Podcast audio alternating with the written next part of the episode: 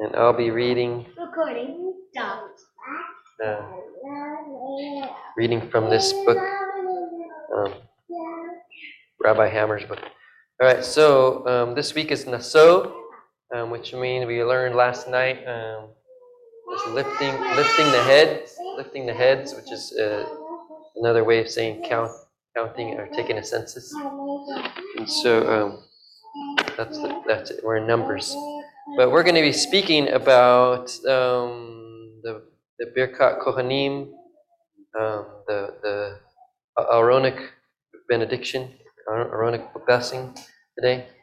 So it says, "Speak to Aaron and his sons. Thus shall you bless the people of Israel. Say to them, The Lord bless you and protect you. The Lord make his face to shine upon you and be gracious to you. The Lord lift up his countenance to you and grant you peace. Thus they shall link my name with the people of Israel, and I will bless them. So we have this blessing that was given to the Kohanim. Um, you know, when when you know long, long ago at Mount Sinai, and um, and and they and they were to do that, and they continue to do that even to this day. The Kohanim um, will bless the people in the synagogues. Um, they have a Kohanim. Maybe have a Kohanim one day to visit us. Um, very, very rare. Um, but it was interesting, you know, that you know this this is this blessing has been been going on for for a really long time. And um, the, the in the Hebrew, it is it is it is interesting because it has um, it has three levels in a sense. The first the first part of the part of it, the first um, line is three words, and then the second line is five words, and then the third line is seven words. And um, so I thought that was pretty interesting. And um, and it was it's also very clear that it is not the Kohanim that are blessing the children of Israel, but it is Hashem. Because he says, "I will bless them," and he and he's just using these priests, using the Ko, the Kohanim as as like his megaphone, as his as his spokes, spokespeople, and, and that's how God's blessing is conveyed to us, um, the the children of Israel. So that's that's that. So then we have some some words from our sages here says, Thus shall you bless the people, literally, the sons of Israel. This would indicate that only the male Israelites receive the blessing. What about the converts, women, and emancipated slaves? The verse says, Say to them, meaning all of them. To them also teaches that this is done face to face, not with their backs to them. To them also means to the Kohanim. The words are also said to them, prompting them that they that so that they will say each word exactly correctly. That's found in Numbers Rabbah 11 verse 4. And then we also have some some more. Great is peace, for all blessings conclude with shalom, peace. Rabbi Eleazar, Eliezer, the son of Rabbi Eliezer HaKapar, says, Great is peace, but controversy is despised. Great is peace, for peace is needed even at a time of war. Great is peace, for even the dead require peace. Great is peace, for it is granted to those who return in penitence. Great is peace, for it is bestowed upon the righteous. Great is peace, for it is not bestowed upon the wicked. Great is peace, for it is bestowed upon those who love the Torah. Great is peace, for it is bestowed upon those who study Torah. Great is peace, for it is bestowed upon the lowly. Great is peace, for the name of the Holy One is designated peace. Great is peace, for it is important as the entire work of creation. Great is peace, for even those who dwell on high need peace. That is found in, in Sifre Numbers, um, chapter 42. So, you know, we have our sages that you know, brought out these important ideas. Um, so how the people would, I mean, how the Kohanim were to bless the people, um, and it was sons of Israel, but then it's also, you know, shows it's also like the for for them, which means for everybody, for, for, for all, for all the people that can, can hear it. And you know, we, we, we have we have this blessing, and the Kohanim stand in front of everybody. Um, if you know, if you have a if you have a Kohanim present, and when they say it, they cover their face with their talit. Um, they extend, extend their arms. They do the, the shin symbol, um, usually with both hands. Um, and they and, and the shin stands for Shaddai, which is one of the names of Hashem. And then they rec- recite this blessing to everybody. Um, um, some some do it some do it every day, every a daily thing. Some some do it um, only only for for on holidays. Yeah, yeah. Only it it was like and back in the time of the temple, it was done every day. But um, but nowadays it's it's done. It, it, in some Sephardi synagogues, it's done. It's done daily, um, and in and in others others it is only done for holidays, and um, so yeah. And then sometimes, you know, like ours, um, I, I recite it, but but not as a kohanim, you know, obviously, but just just to so that is is said, so that we can also receive receive Hashem's blessings. um, in the very end is the word shalom, right, which is peace, very um, very significant, and so peace is very important according to um, our Rabbi Rabbi Eliezer, and um, and you know it, it was given in that in that blessing in that blessing the Kohanim, but we we as as Jews have continued that on in other in other prayers and blessings that we say. So in the Amidah, um, it can also concludes with the word peace, and it says it says the word um, peace four times um, with in, in the last blessing of the Amidah. And so it ends, it ends, Blessed are you, O Lord, who blesses people Israel with peace. And we read it every day, multiple times a day. Uh, also in the Kaddish, um, when we have a minyan, we will say the, the Kaddish or the Hatzi Kaddish. And also that um, has the word peace in the end. It says, you know, may the one who brings peace on high bring peace for us in all Israel. Um, so it's very important. Um, and also, you know, when we say the Etz Chaim, um, this the song from Proverbs um, 3, verse 17, at the end, after we when we put the Torah away, um, at the very end, it also says its ways are ways of pleasantness, and all its paths are peace. Right? No, not, not the end. I think it's in the middle. Maybe it's in the beginning. Somewhere in there, you know, we hear that. You know, so peace is very important to uh, to us. Mm. And another another thing that happened is in Judaism. Um, um, I'm not sure if it was a Sanhedrin or, or I don't know. Our sages our sages thought it important to also um, extend this peace idea to non-Jews too. And so um, they ruled, you know, so that we should also um, support even non-Jewish poor and uh, along with the poor of Israel, and also non-Jewish sick along with the sick of Israel, and even bury non-Jewish dead um, as well as the dead of Israel. So you keep peace to to have so that you know there was still peace in the land. I'm guessing, but also wherever we are, you know. Um, and so now, you know, so now um, Rabbi Hammer comes to tell us some of his own stories. So he talks about like his maternal, his maternal grandfather was a Kohen, and he remembers when he was young, um, his his grandfather saying saying the this this blessing, Aaronic blessing to everyone, and he he just remembers it very um, strongly. It was very very um, it just he just felt it, you know, when when he when he said it. And um, he's also said at one time this practice kind of fell out of favor a little bit, and um, um, but you know, Rabbi Hammer like wrote some some papers, some responsum that kind of um, um, upheld it and, and said it should be continue to do so because it connects us um, directly with with our ancestors thousands of years ago, um, and that it also comes directly from Hashem. You know.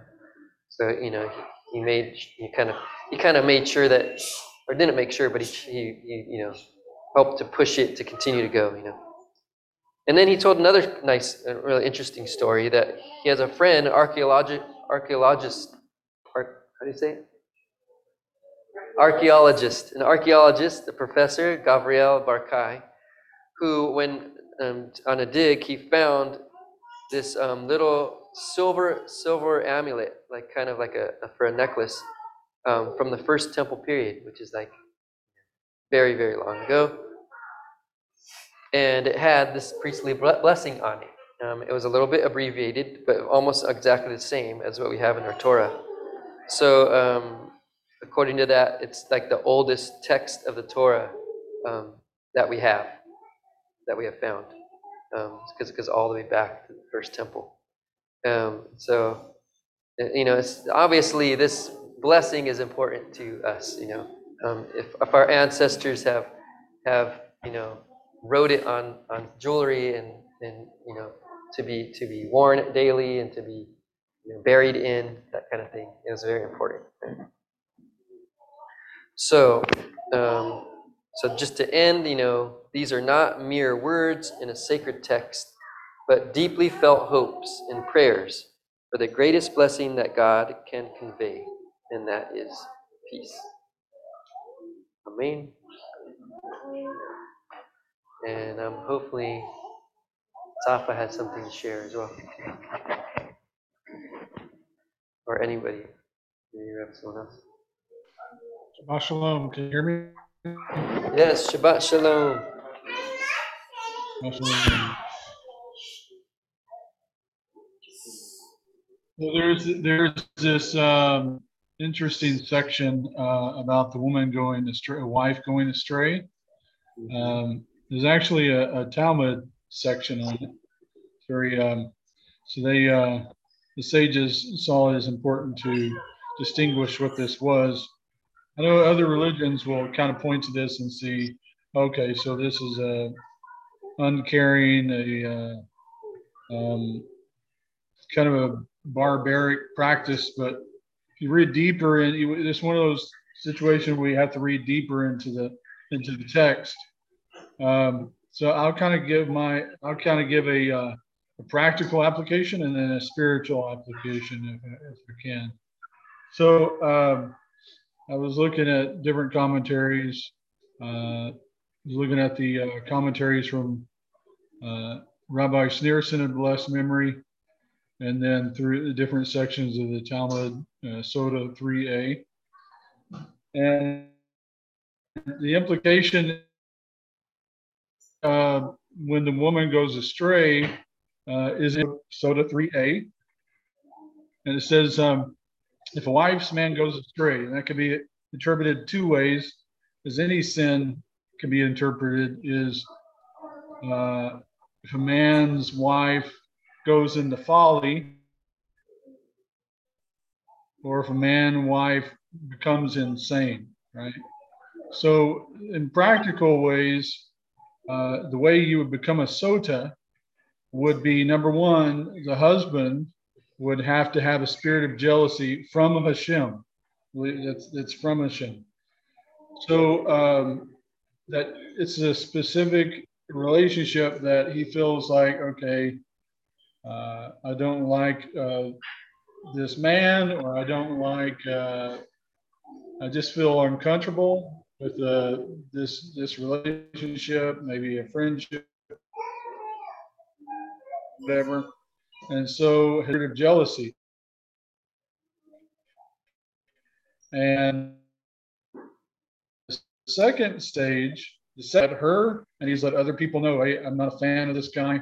If then she knows about his jealousy, then she publicly goes and secludes herself with the man. Then it's out of his hands.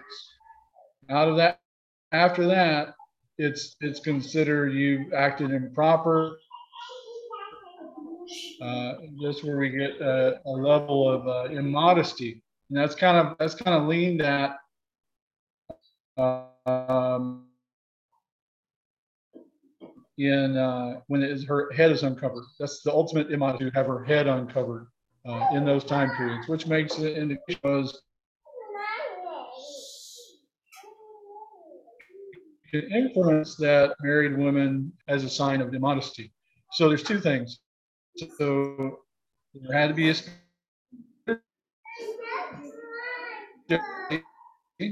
and there had to be a I'm- I'm sorry that the man was specifically had an issue with and that she she purposely secludes herself with him and people see it not just her husband other people see it this is known in the community um, and so from that point she can't return to her husband she's acted immodestly uh, and this is what the, the Talmud kind of goes into. She is now a sota. She has acted improper. The only way for her to be redeemed to her husband is to drink the bitter waters. Now, this is where it's a little bit, um, it's just unbelievable in that within the curse of the bitter waters contains, and Hashem allows his name to be dissolved into the waters, and the woman ingests his name. She ingests his name. And so she's taken on, listen, I'm standing before the community, I'm standing before you, I'm bringing the, the very essence of yourself into myself uh, to stand and say that I'm, I'm clean. And in and if she is clean, it says that from there on out, all her children, this is according to uh, Talmud. Hold on a second. I've got to pull it up here. I apologize. This is uh, Talmud uh, Sota 27b. Um, actually, I'm sorry.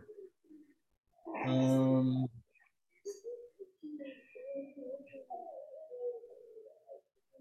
so, uh, Talmud, Jerusalem Talmud Sota 3 4 uh, says that basically from here on out, uh, if she's proven good, if she's proven that she's innocent, now it doesn't necessarily mean she's innocent because she did seclude herself uh, in an improper way with another man. Uh, she's not guilty of adultery, but she did kind of put a blemish on herself. She can go back with her husband, but it's you know there's there's a there's a mark there you know fortunately uh, she had to go through this process but she didn't commit adultery so she won't be known as an adulteress. Uh, so it says from here on out if she's considered uh, not guilty then um, she won't have any uh, pain in childbirth. This is from sota thir- uh, 3 4 her children, if they were ugly, everything will be blessed. She'll be exceedingly blessed from here on out, based on her uh, being wrongfully accused of adultery or you know suspicion. So, um, but you know it's interesting in, in Talmud Chulin 141a makes a point as one of the only times that allow Hashem allows his name to be blotted out. It's that serious that he takes the oath and he he imparts it to the woman. And so to 27, 27b, uh, this is one of those things that was not in there. You say, well, the woman is the only one charged. It says that um, at that moment that her that her thigh swells, which is an indication that her her um, reproductive organs come out. So she has a spontaneous um, rupture of her of her organs. The same time that happens, the man's uh, her adult affair, his testicles burst. So both of them die. So he's not ta- he's not. Um, so what do we what do we do this? How do we apply this to? Okay, you've got this weird thing of you know adultery. By the way, on Yeshua's time in the second century, uh, Josephus says that this laws of sota was annulled because there was too many people committing adultery. It's one of the one of the possible reasons. Uh, you know, the reason for the the flood was robbery, and robbery of one is so much that uh, we're not even going to take it anymore. We're not going to bring it before Hashem because there's too much of it going on. Because you know the uh, the priesthood have been corrupted by then. Okay, so uh, how do we apply this today? Okay, so that this this um, is mirrored by uh, the marriage covenant. I don't, I don't, I don't necessarily ascribe to the, you know, the marriage theology of Christianity, where you know it's it's kind of a weird uh, issue, but I, I we are likened to the uh, wife between Hashem and the children of Israel, and so we we are taking a marriage covenant with Sinai, and uh, even even during the time of the uh, Jos- uh, Josiah, it says that some people remain pure. And, you know, we, we Hashem himself says he's a jealous God. He, he expects us to fulfill our part of the covenant. But he doesn't allow us to engage in adultery. We can go and pursue all the different lovers uh, that our heart desires, you know, as it speaks of in the book of Hosea, but we're not going to be fulfilled. Just as in Hosea, it says he brings back Gomer after she nobody nobody wanted her anymore, but but Hosea redeemed her, and so we we as the Jewish people um, removed from our husband. Uh, some of us have been put in the in the body of a, of a non-Jew. Some of the people have been pushed to the. Uh, some people have been pushed to the outer regions and have been removed from Judaism. We we don't know that we're Jews. So it's, it's through the uh, the galut, through the dispersion that this happened. And so, but but we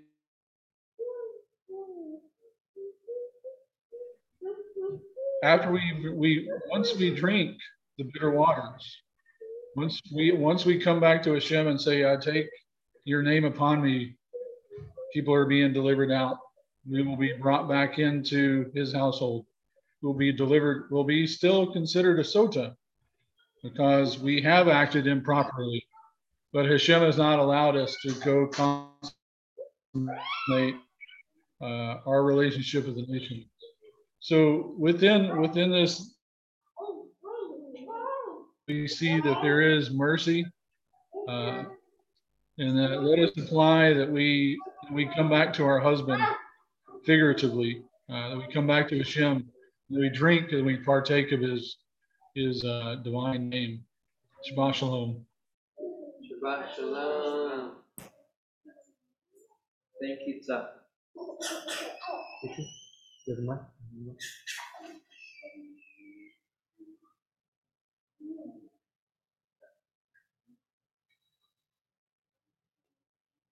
I like um, Kabbalah just as much as the next person, but when it comes to this, this passage, um, I, I, I appreciate.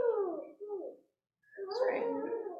So I, so I like the, I like Kabbalistic interpretations just as much as the next person, but when it comes to this passage, I very much appreciate the, the, um, the more rationalistic view, um, which is probably more modern in interpretation.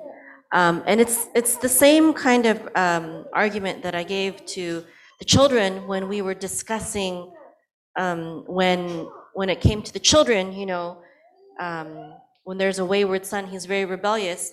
It says in the Torah that, that the, that the parent should take him to the court and explain to them. And then if the court agrees that the son is, is too rebellious, he should be stoned.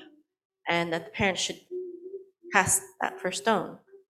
And, you know, when the children were talking about it, they were like, whoa. And I said, well, you know what? It's never been recorded in the Talmud nor in Jewish history that this practice ever took place. And it's the same thing with, um, with the Sota ceremony. There are great details about how it should take place in the Talmud, but there isn't an actual recorded history, as far as I know, where it did take place. Now, there is an exception with, um, with the, not the sota, but, you know, another kind of harsh punishment with, in the case of um, a Kohen's virgin daughter, when she acts, you know, when she defiled, when she allows herself to be defiled, or when she defiles herself, there is a story of, um, of one such virgin Kohen daughter being burned for that action. But when it comes to the sota, and when it when it comes to the rebellious child, it's never been practiced.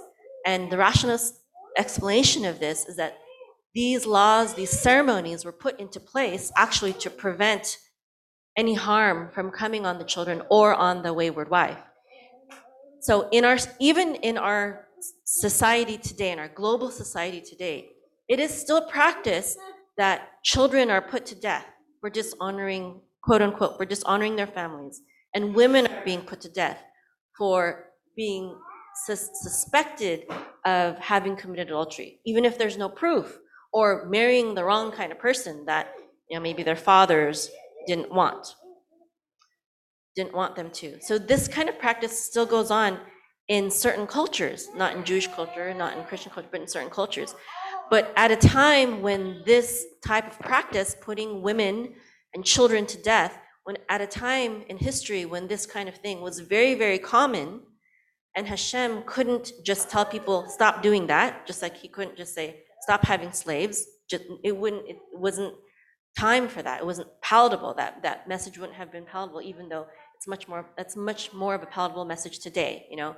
When we think of slavery in our Western day, we're like, of course, no, no one should own slaves.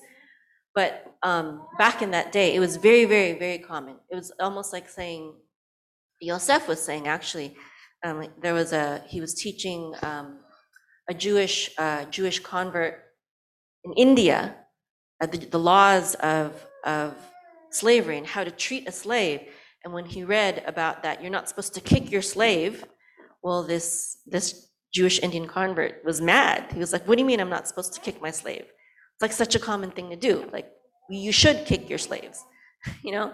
And so there was cultures like that, just like there are today. It was, it was a lot more prevalent, back in that day. And these laws of the sota and, and stoning the rebellious uh, child, I believe that they were put in place actually to protect the woman who had no witnesses against her that she was an adulteress. It was, it only actually, what I read from Rashi was that it only required one person to quote unquote see her go into seclusion with a man, but there was no other witnesses.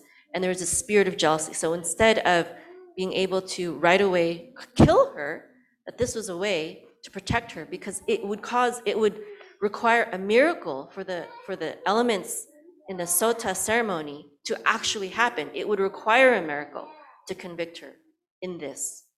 And so I believe that rationalist explanation. But when it comes to Nachshon and his offerings, I like the Kabbalistic interpretation more. If you notice, um, this is something that um, there's a video that uh, our family produced, and um, it talked about how Nachshon, Nachshon, the, the backstory in Nachshon, according to the Midrash, is that Nachshon was the first Israelite to step into the water um, even before the waters parted um, when the Israelites were crossing the Red Sea, escaping from the Egyptian army. Nachshon had faith that Hashem would bring them through, and even before Moshe parted the waters, he started walking through the water, and it started splitting. And they say that it was partly because of his bravery that that miracle happened. So that that was that's the legend on Nachshon. He was um, the representative of the tribe of Judah, and every single tribe gave the same amount, yet it lists every single amount even though it was the same exact offering. And the, the interpretation is that, that that amount, the other tribes followed because Nachshon gave that amount, and he was of the tribe of Judah, and Judah was supposed to be the leading tribe, right? You remember? He was supposed to be leading tribe, and they didn't want to give too much. They didn't want to give more than him to, you know, make it to belittle his offering, and they didn't want to give less than him. They wanted to give the, the same as he gave. And um, interestingly, in the Torah, it, it calls all the other leaders of the tribes, it calls them Nasi, it calls them prince or, or president, prince or president. And that word Nasi doesn't mean son of a, son of a king, like the word prince means today. It just meant like a leader, a, a, a, a very high leader. And every other Nasi, it calls him a Nasi but not Nachshon. It never called Nachshon a Nasi, even though he obviously was a Nasi. And the sages say that's because because he's from Yehuda, um, and Yehuda is supposed to bring about the king, the ultimate king, Mashiach, and so they didn't want to call him Nasi, so as not to um, mistaken him as Mashiach. That's what the sages say, which is very interesting because he's the only one. And um, also, the sages saw a very, uh, the sages saw a lot of symbolism in his offering, and I'm just going to read, read, um, read what uh, wrote in his drash about it. It says, he offered the silver dish and bowl to symbolize how the line of David, which was going to rule over both sea and land, the dish and the bowl. The dish weighed 130 shekels because the Hebrew word for seas has a numerical value of 100, and because Solomon's bronze laver, sea, has a circumference of 30 cubits. And when the two were added together, the result was 130. The silver bowl symbolized land because the earth is round like a bowl. The bowl weighed 70 shekels to point towards the 70 nations of the world that King Messiah is destined to rule over. The flour filling the dish and bowl symbolized the gifts that the nations were destined to bring to King Solomon and to King Messiah in the future. Nachshon mixed the flour with oil to symbolize the anointing of the kings, as it says in Song of Solomon 1 3. Your name is like oil poured out.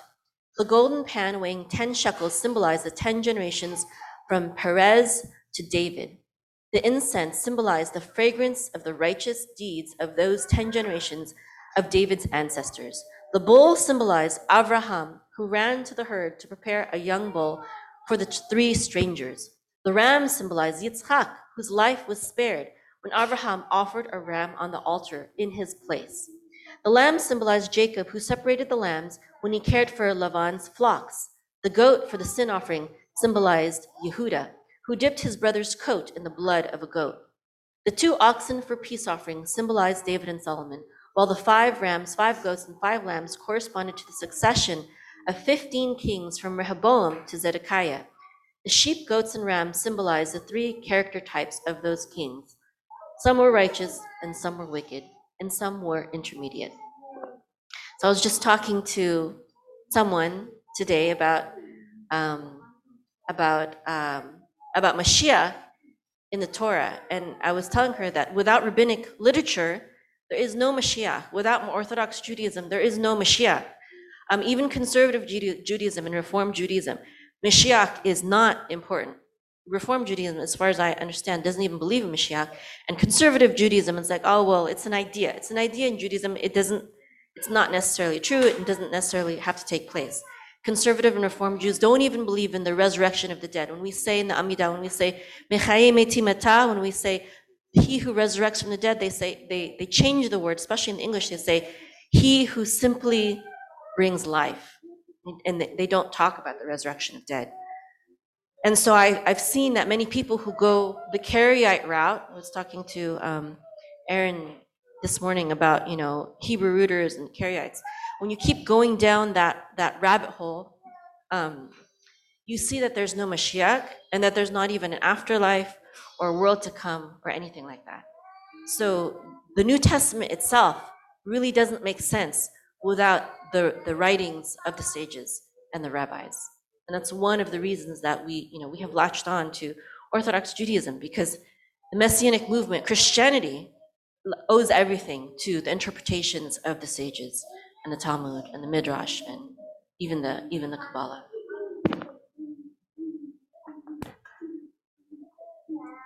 I was um, in a conservative synagogue for several years, and their Amidah still has Michaye Hametim for the second blessing. It's the Reformed and the uh, Reconstructionists that changed it to Michaye Kol Hai, the one that gives life.